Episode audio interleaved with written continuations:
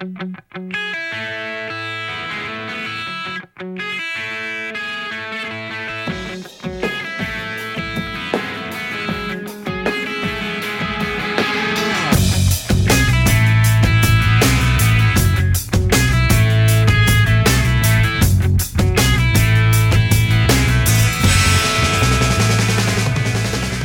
Hey, LanternCast family, I'm Chad Bokelman, and welcome to episode number 12 of the LanternCast Presents Green Lantern Green Arrow.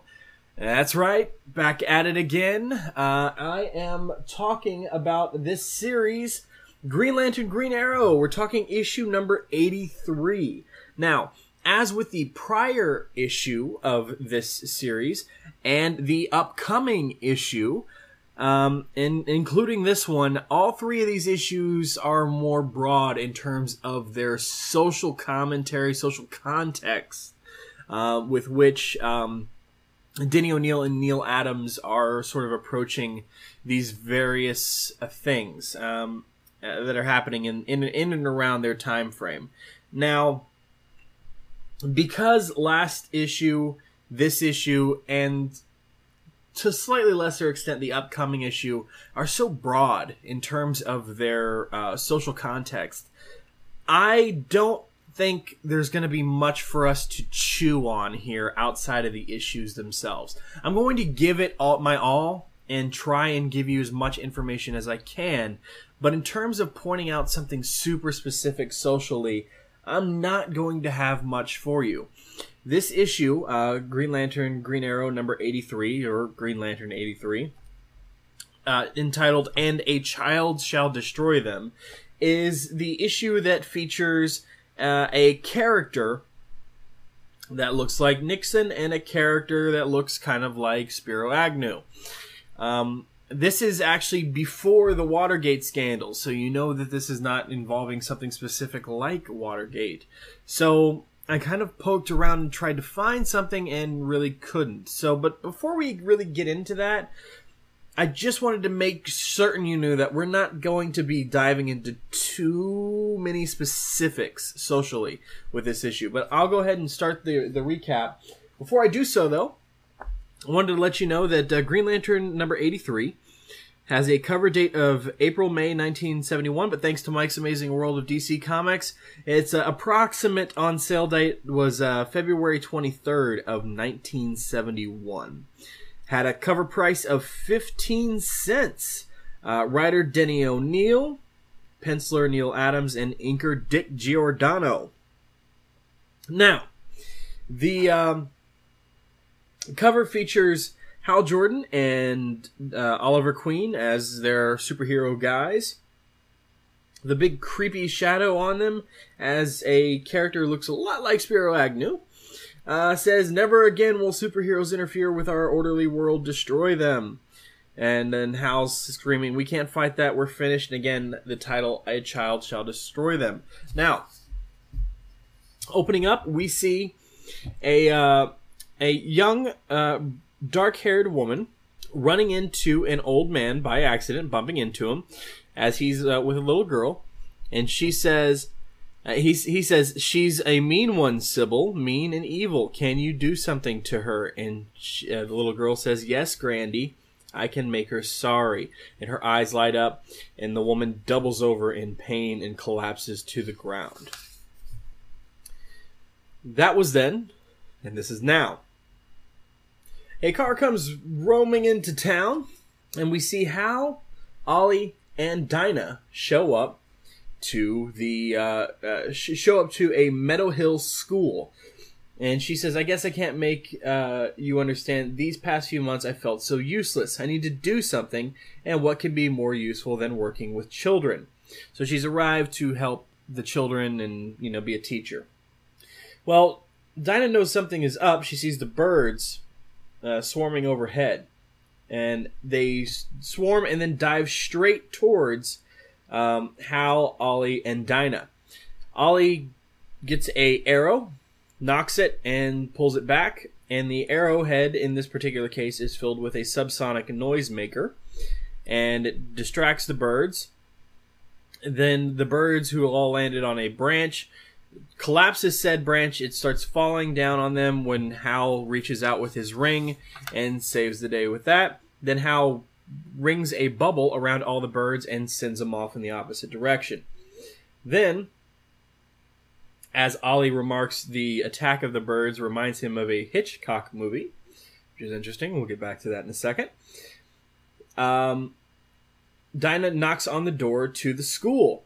Right then, a the uh, the owner of Meadow Hill School, his name is Jason Belmore, walks down the stairs, notices that he, Dinah is uh, associating with Hal and Ollie as Green Lantern and Green Arrow, and is disapproving of that. Um, they walk off, and um, Grandy grabs Sybil, who is is there. They they greeted Dinah at the door, uh, and then points to Hal and Ollie, saying, "You know, make them sorry," just like you did at the beginning of the story. As they head back to the car, towards the car, we see Hal come upon Carol Ferris.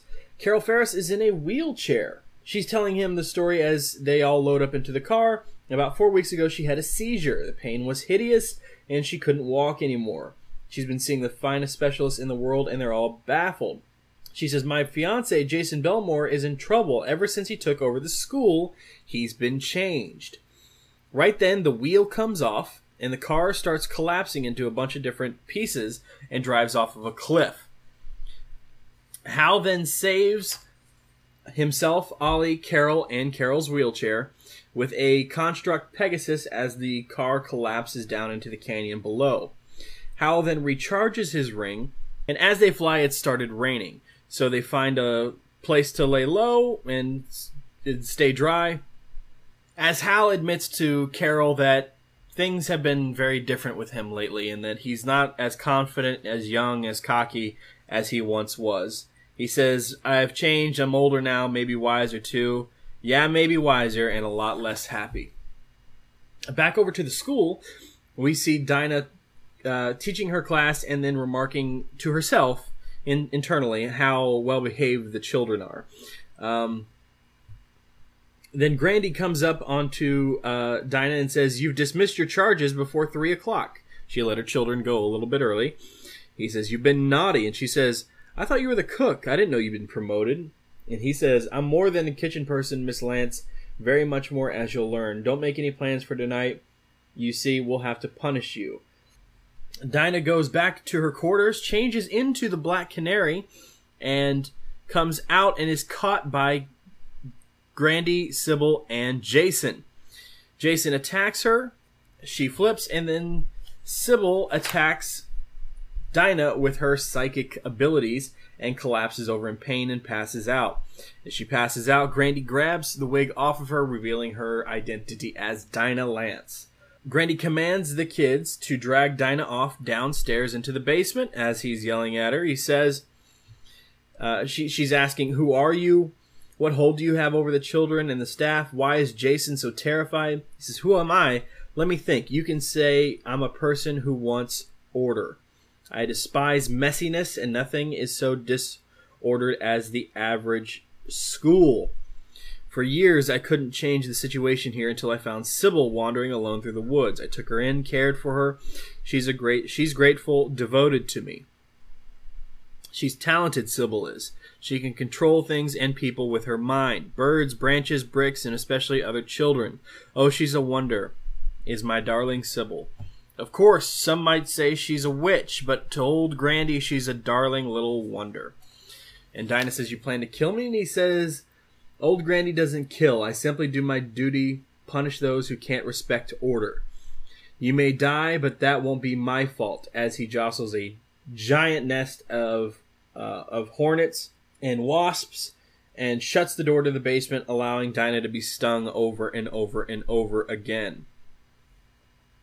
Hal and Ollie arrive back at the school just as Jason says, Thank God you've returned. Miss Lance, they've done something horrible. He guides them down to the cellar. As they're walking past Grandy and the children, he commands the children to start throwing stuff at Lantern and um, and Green Arrow. and then commands Sybil to take them down as well, which she does with again using her psychic ability. Ollie overcomes this uh, with a with a light kind of a light show arrow that distracts Sybil and Grandy long enough for Hal and Ollie to get their wits, head down to the cellar, and rescue Dinah, sending the bees off. The bees, wasps, hornets off.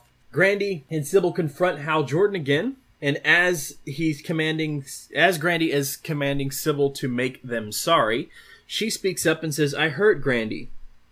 You ask me to do things that hurt, break, push, shove. That's all you say. I don't want to. I want to be like other children." He says, I'll teach you to question your elders. You little mutant, you'll obey, hear me? I said, make him sorry. And she says, I'll obey, Grandy. And she collapses the entire school with them still inside.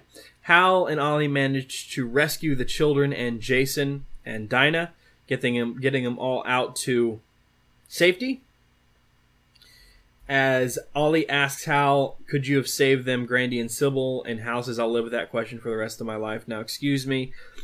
And then he goes off to talk to Carol. He says, I've got a lot to say, and I'm not so. I've got a lot to say, and I'm not much good at speeches, so please don't interrupt. When I saw a little while ago the strength of Green Arrow's love for Dinah, I realized that I've been denying myself that sort of strength because I was proud because I insisted on my own terms because I demanded you accept me not as the dashing Green Lantern, but as, and removes his mask, as plain Hal Jordan. Carol says, somehow I'm not surprised, Green.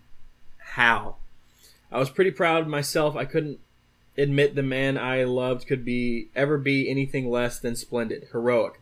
But I guess I must have realized that Green Lantern and Hal were one and the same wonderful man. Can you forgive rich, naughty, silly me? He says, We both been dumb, Carol. Maybe both needed humbling. Miss Carol Ferris, I love you. She says, I'm glad, Hal. As he gathers up her up into his arms from the wheelchair, and they both go walking off into the rain. And we see a pair of child's feet standing in the background. And that ends this issue. Whew, um, quite honestly not too proud of that recap just because I find it so hard to relate to it because you know Sybil and Grandy um Nixon and Agnew. I don't know much about Nixon and Agnew. Um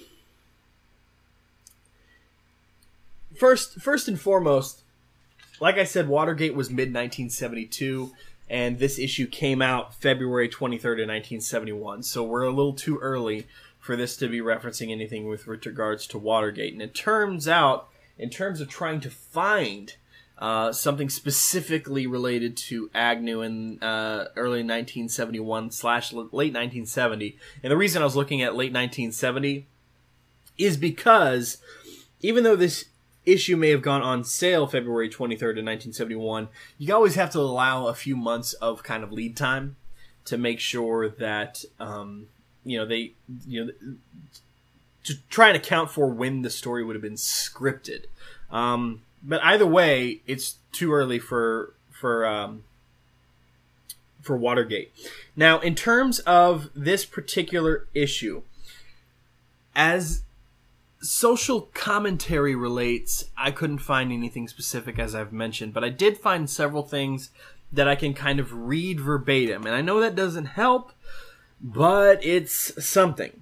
First and foremost, a small paragraph from a book called Super Black American Pop Culture and Black Superheroes. So, there's a paragraph here and it says Denny O'Neil and Neal Adams, Green Lantern co-star in Green Arrow comic book series, dramatically recast superheroes and shaped the superhero comic book as a space where acute social issues were engaged. On one hand, Green Lantern embodied President Richard Nixon's no-nonsense dictum of law and order, and the in the face of race riots and student protests. On the other hand, Green Arrow was the symbolic representative of activist youth, the working class, and the oppressed. Now, that wasn't referencing this issue in particular, but it did make a connection between Green Lantern and Nixon.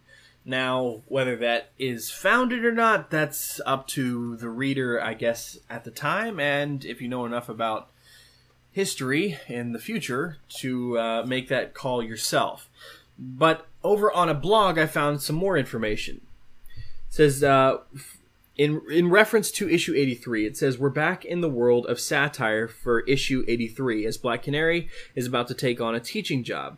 But strange things are happening at meadow hill school. A little girl called sybil is a telepath and is being forced into brainwashing the other students by the school's cook grandy. The fact that sybil looks like richard nixon and grandy is the spitting image of vice president spiro agnew lets you in into the gag Alas, I don't know enough about American politics of the 1970s to say for sure. Neither do I. But obviously, the school, again, represents America in microcosm, and Grandy and Sybil its unscrupulous controlling government. There's also a nice personal touch where GL's longtime love interest Carol Ferris reappears, forcing him to reappraise his life. The subplot actually is more interesting than the main story. That last sentence kind of sums it up. A subplot more interesting than the main story. Um, now, there is one other more solid, more concrete, more reliable source I want to get to in reference to the Nixon Agnew aspects of the story. But before I do that, I did want to bring up one thing the Comics Code. Uh, in the Comics Code, was established, I've said it tons of times in every episode, is adapted on October 26th of 1954. Now, the very first um, rewriting, reimagining of the Comics Code was it was updated on January 28th of 1971. That is a month before this issue hits stands. Now, in terms of what I'm about to read, it's possible that Denny O'Neil scripted and Neal Adams penciled this issue before the changes were made and it was too late to do anything. It was already approved. I don't know how long the process, I don't know the pro, the steps. So obviously this, the story would have to be scripted. Denny O'Neil, uh, scripts it, sends it off to Neal Adams. Neal Adams, uh, pencils it. And then it goes for to DC for finalization, and then they I guess they submit it to the code for approval. I don't know how how much of that takes place before publishing? Is it a, is it already approved and ready to go a solid month before it hits the stands? Two months? I don't know. Uh, and if the code was revised, is everything in the pipeline that's already been proved by the old standards? Does it need to be reapproved before it hits stands a week or two later? I again, I don't know. So it's a complete up in the air. But with regards to the code issues I'm going to bring up, there is really no change in definition from the 1971 updated uh, code to th- from the 1954. So, two sections of the comics code. General Standards Part A, Section 1. Crimes shall never be presented in such a way as to create sympathy for the criminal, to promote distrust of the forces of law and justice, or to inspire others with a desire to imitate criminals. A lot of that inapplicable here. However, the uh, portion of this line saying to promote distrust of the forces of law and justice absolutely applies to this if we're going with a straight characterization of Nixon and Agnew. With regards to that, Section 3 Policemen, judges, government officials, and respected institutions shall never be presented in such a way as to create disrespect for established authority. Now, if that one section of Section 1 didn't give you the hint, this whole solid Section 3 of Part A, General Standards, is absolutely applicable. Again, reading it again.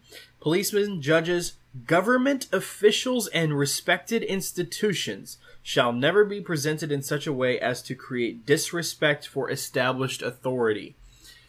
Now, if Sybil is Nixon and Grandy is Agnew, I would say that it's being cast in such a light that you have a little bit of sympathy for Sybil.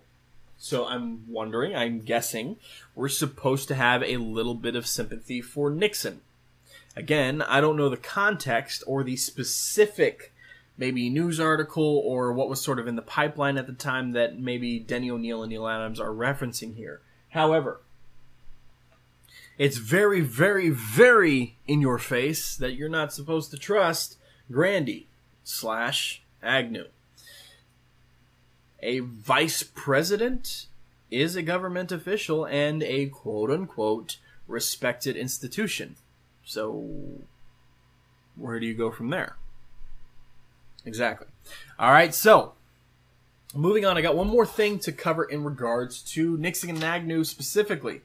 I have in my hand a magazine called Back Issue, and I'm looking at issue number 45 from December of 2010 seven years ago. Yes, I still have this. I did know one day I'd be doing this show. so, in this, there's a uh, the, the issue actually main spotlight is Denny O'Neil and Neal Adams, Green Lantern and Green Arrow. Now, there are portions of this that break it down by issue, and one of those breakdowns is of this very issue. So, if you do not mind, if it's okay with you, I'm going to read straight from this article in Back Issue Magazine, number 45. And again, this particular um, this particular article is is written by uh, John Wells, and it says, and the title of this article is "And Through Them Change an Industry." And I'm only reading the portion at, that relates specifically to Green Lantern Green Arrow number 83.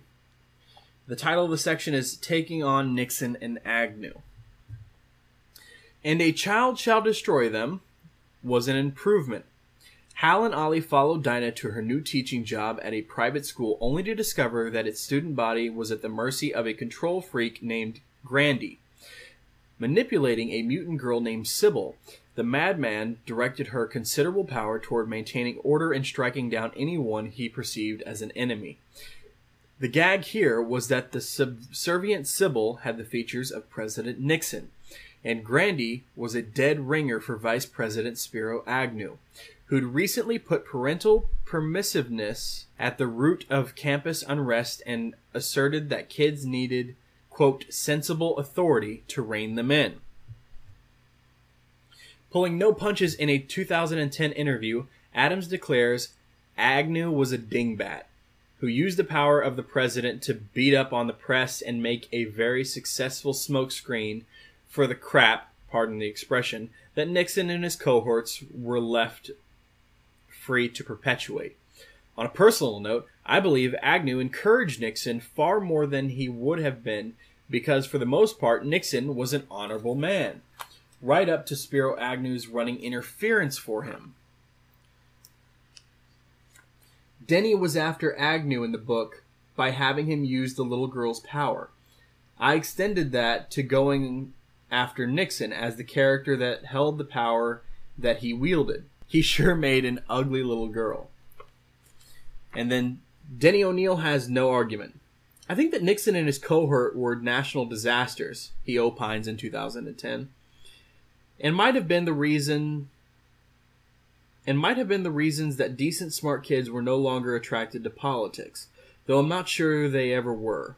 Don't get me started. The story brought down the wrath of publicity craving former Florida Governor Claude R. Kirk, who'd been, succe- who'd been succeeded in office barely a month earlier and was already campaigning to regain his old job. Apprised of the comic's existence, Kirk fired off an incendiary letter to DC. Neal Adams recalled in the Jack Kirby Collector number 17 from 1977 that it said how offended they were that the vice president was so maligned in the comic book, and that if DC Comics were to ever do such a thing again, he would see to it personally that DC Comics were not distributed in the state of Florida. What's interesting about that, what's interesting is that he never noticed that the girl in the comics was based on Richard Nixon. Truth is, Adams adds, the Kinney executives had no idea we were doing it until after we did. In fact, almost everything we did came as a surprise, as a surprise to everybody. less controversially, the story also saw Green Lantern's long absent girlfriend Carol Ferris return to the series in a wheelchair after getting on Grandy and Sybil's bad side. In years past, they'd kept each other at arm's length through Carol's attraction to the glamorous hero and Hal's insistence that he first win her love in his civilian identity. For an icon like Superman, such an eternal triangle was inviolable, but Green Lantern was learning there were no rules that couldn't be broken. Moved by Ollie and Diana's own love affair and contemplative in the story's final pages, GL realized that he'd been a fool, removed his masks and removed his mask and told Carol that he loved her. So there you have it. I do love the quote from from uh, Neil Neal Adams saying, "In fact, almost everything we did came as a surprise to everybody."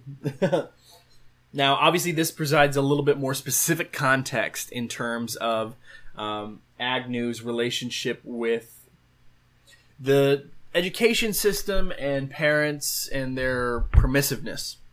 Uh, I still didn't find anything very specific, but I feel like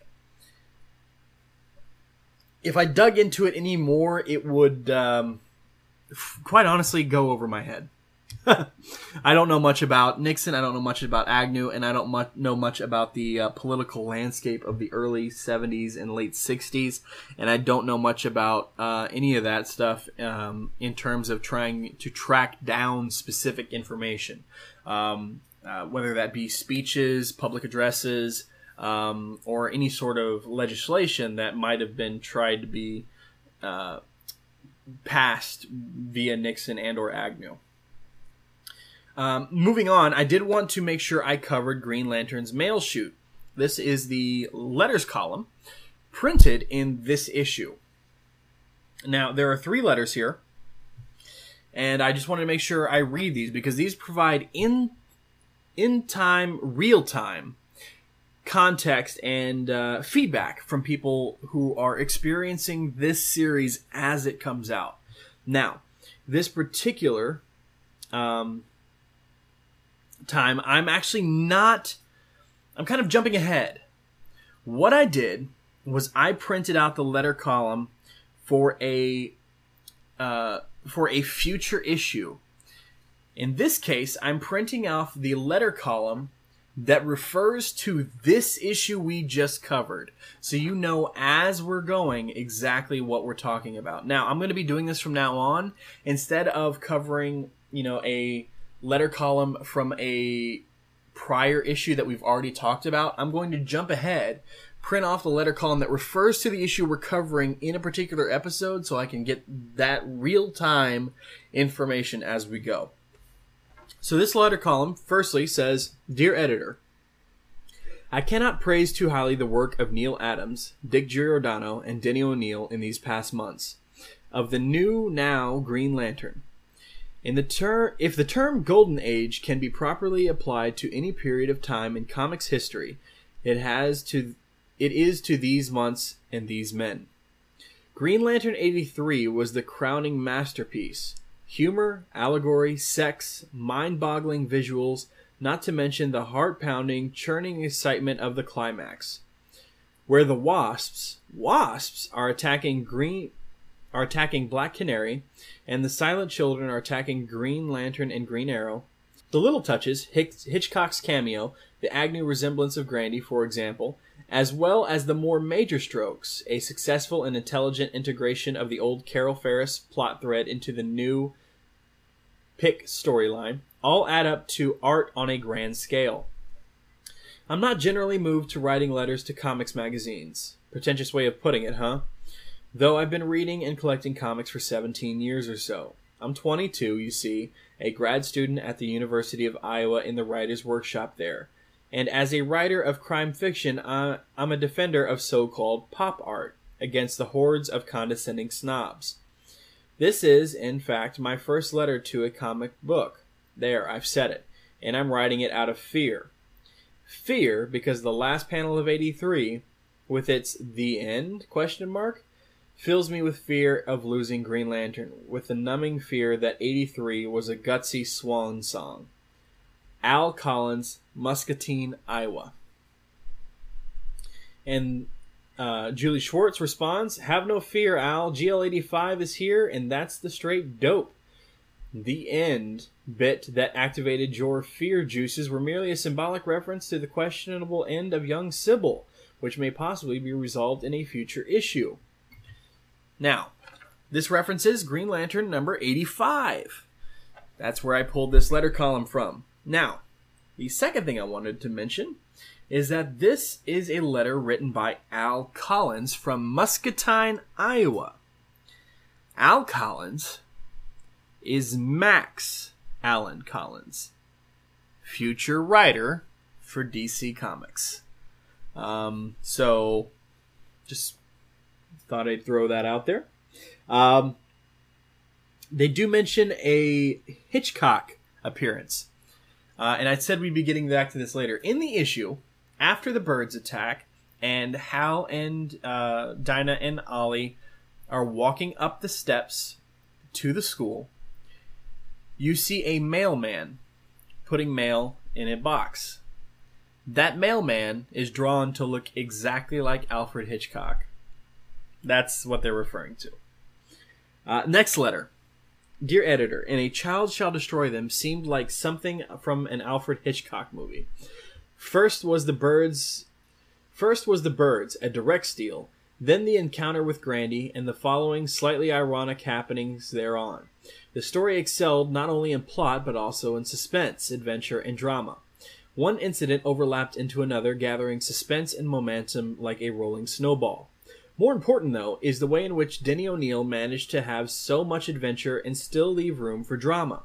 That is, GL and GA trying to work out their personal problems. In doing so, they, through O'Neil, are answering, or at least attempting to answer, many of life's perplexing questions.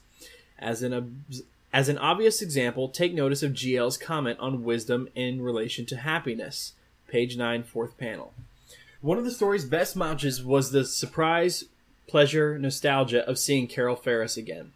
Her reappearance was timed so beautifully, appearing during the period of GL's life when he is questioning himself, becoming wiser and more aware of himself. A perfect time for GL and Carol to see each other in a new light. I was so relieved to see the story end happily for them this time instead of in the familiar heartbreaking manner. I was surprised to see much editorialism and symbolism in this story. I'm not saying this is bad by any means, merely that it's never been done so well before, especially in comics. My most sincere congratulations to the editor and GL staff. Overall, I find the new Green Lantern magazine to be the most extraordinary the most extraordinary piece of wit and wisdom that DC and all of comicdom for that matter has ever contributed. It is the one comic that really communicates. Gary Coleman, Owen, Iowa. And Julie Schwartz responds, and one of our really, really great communicators is that Roman numeraled guy from out California way who is about to have his say. Dear editor, I read one of the recent Green Lanterns. I, dear editor, whenever I read one of the recent Green Lanterns, I am filled with a renewed faith that all may yet be okay.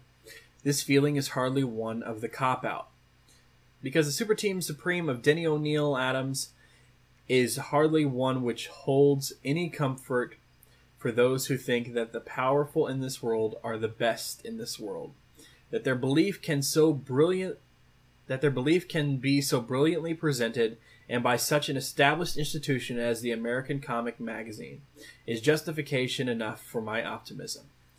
Most recent of their collaborations was And a Child Shall Destroy Them in the 83rd issue.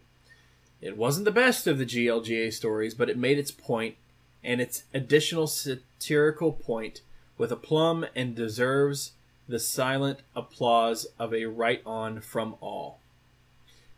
There's quite a reaction underway in comics fandom publications to the radicalization of Green Lantern. In science fiction fandom, such objections, drama being substituted for adventure, is given the epithetical name of the old wave. The realism, worldly and psychological, such as GLGA has been propounding, is given the likewise silly title of the new wave.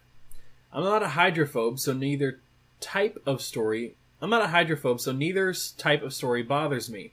I can read an adventure story and enjoy it readily. I can also read a story with cojones, commenting on the world, commenting on its characters, and filling the pages with challenge and meaning, and enjoy that. My opinion, in the present case that is GL, is much better off surfing over that new wave, leading comics to a greater maturity and literacy than they have ever previously attained. Also, new standards of guts. O'Neil's political feelings may not match yours, they sure come very bloody close to mine, but that he can present them in Green Lantern in so brilliant, again, I use that word, a fashion, is a credit to the industry and its editor. O'Neil has a superb sense of evil in the world and in his craft, and conveys it splendidly. Before I let my rambling pull this letter to shreds, repeated congratulations for a great story and a great comic mag. Guy Lillian III, Berkeley, California. So lots and lots and lots of praise for Green Lantern Green Arrow continues, despite the fact that some people don't find particular issues, you know, as good as or better than the next. Some issues are great, some issues are not, but they still manage to seemingly communicate to people as they go. Um, again, this particular issue of Green Lantern Green Arrow was, again, not very specific in its social relevance and context. Now, it is more relevant in terms of an overarching time period. It's it's really no surprise that with all that Green Lantern and Green Arrow has already talked about up to this point, that they would touch at least briefly on whomever occupied the presidency at this time. In this case, obviously Nixon and his vice president Agnew. Um, however, in terms of something specific, I guess I mean they they made them look like the characters, so it's not like they were being too subtle. But I don't see any specific reference to one thing over another. Obviously, children and stuff, so that kind of leans toward Agnew's ideas on education, parental involvement, stuff like that. But outside of that, it's just so vague. This issue and the last that it's uh, it's kind of hard to point something out. Now, next next issue we'll be dealing with more environmental type terms in terms of uh, plastics, the use of plastics. But after that, ah, after that comes Green Lantern, Green Arrow, number 85, where Speedy is caught shooting heroin. Green Lantern, Green Arrow, number 85, and the follow up, number 86, are some of the most important comics in all of comics history. And, quite frankly, the reason I wanted to start covering Green Lantern Green Arrow. Despite the fact that it's been a year since I have done a Green Lantern Green Arrow episode, and clearly I'm out of practice. Again, I apologize for any sort of back and forth or uh, lack of thoroughness in this episode, but I did want to make sure I covered it as best I could. And again, like I said, it was pretty non-specific in terms of social relevance. I do want to say and make the promise that there will be three episodes, in the very least, of Green Lantern Green Arrow this year. This episode you're hearing now, the follow up, which will be covering number 84, Peril in Plastic, and then the next episode, a massive episode. One of the biggest episodes of 2017 for the LanternCast. I can't tell you how. All I can tell you is that it will be huge.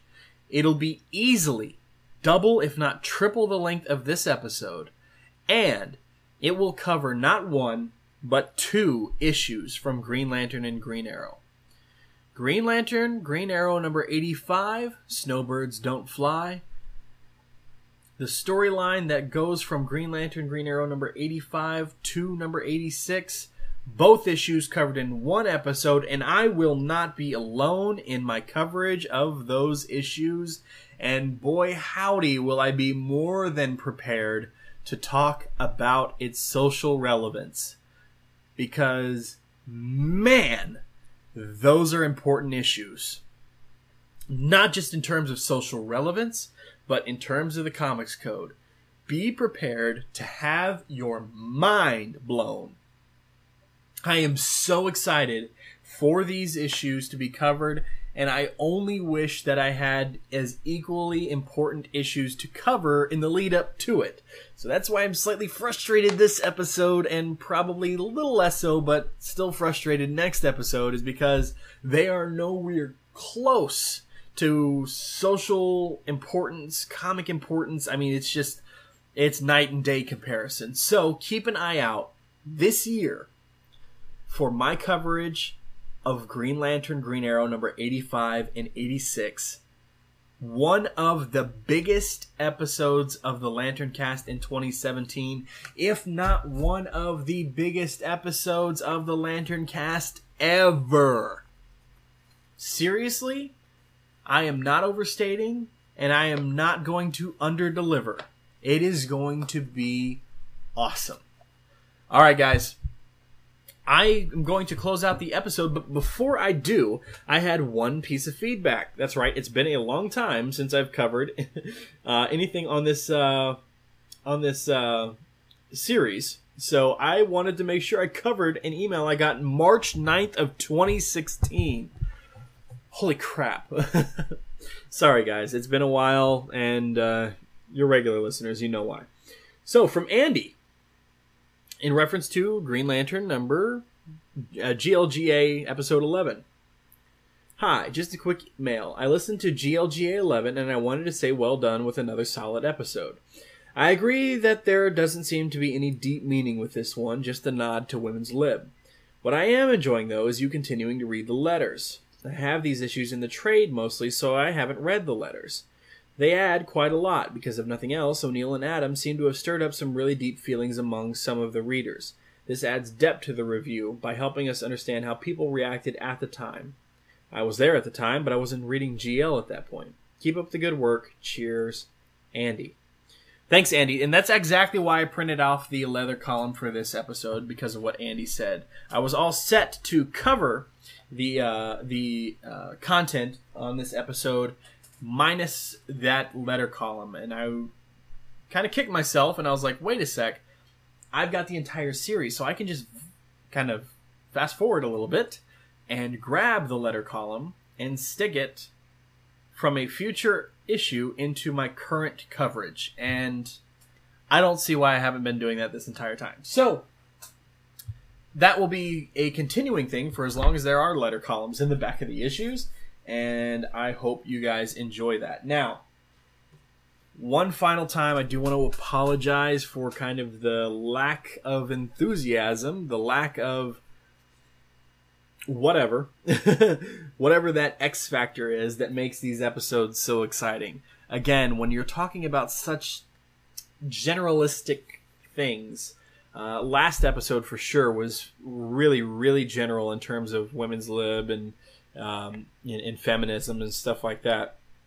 Super general and masked in a heavily sci-fi story, and then move into this, which is more on the nose with the the visual portrayal of Grandy and Sybil uh, in their resemblance to Nixon and Agnew, but still slightly subtle. And next, it, it there it goes in grades. Last issue was super subtle. This one a little more specific. Next episode, it will be more specific in terms of what it's pointing to the dangers of plastic and its impact on the environment. Feel free to read ahead, by the way. That's a really interesting issue, number 84. And then, of course, we get super specific into the drugs with Green Lantern, Green Arrow 85 and 86. So I really, really hope you guys stick around with me because, at the very least, if you don't listen to this, um, you you got to got to got to got to listen to the coverage later this year of Green Lantern, Green Arrow 85 and 86. Please, please, please, please, please feel free to write me with your thoughts on this series. Even if I don't do a good job delivering from episode to episode based on content like this uh, particular issue with regards to Nixon and Agnew, I'm 29. I'll be 30 in April. I don't know much about Nixon and Agnew. I wasn't there So if you were growing up, if you were reading these issues, if you remember specifically Agnew's big issue with education, parents, and their cooperation with everything, and his power behind the throne kind of mentality with him, relation between him and Nixon, I would love to hear and learn more and then share that in the upcoming episodes. So feel free to contact us. The best way to contact us, go uh, email lanterncast at gmail.com. We also have a voicemail line. I don't believe I've actually played any voicemails on this uh, particular spinoff. 708 Lantern. You can find us online, lanterncast.com, and we have a bunch of different posts over there. Uh, you can also download the show off iTunes and Stitcher. And if you leave us a positive review on either or both, that would be really, really helpful as it helps increase the visibility for our show. Uh, last but not least, we are on Twitter and Facebook, so feel free to give us a like and follow us there. All right, guys? And again, keep an eye out. This year, the biggest episode of the LanternCast in 2017, one of, actually, there's a list of about five or six. Eh, more than that, but only five or six that we'll tell you about slash hint at on an upcoming post on Facebook. Um, so yeah, another reason for you to like our Facebook page, and um, maybe one of the biggest episodes of the LanternCast ever. I'm not blowing smoke, guys. blowing smoke in relation to a drug issue. Get it? Funny. All right, guys. We will talk to you later. Good night.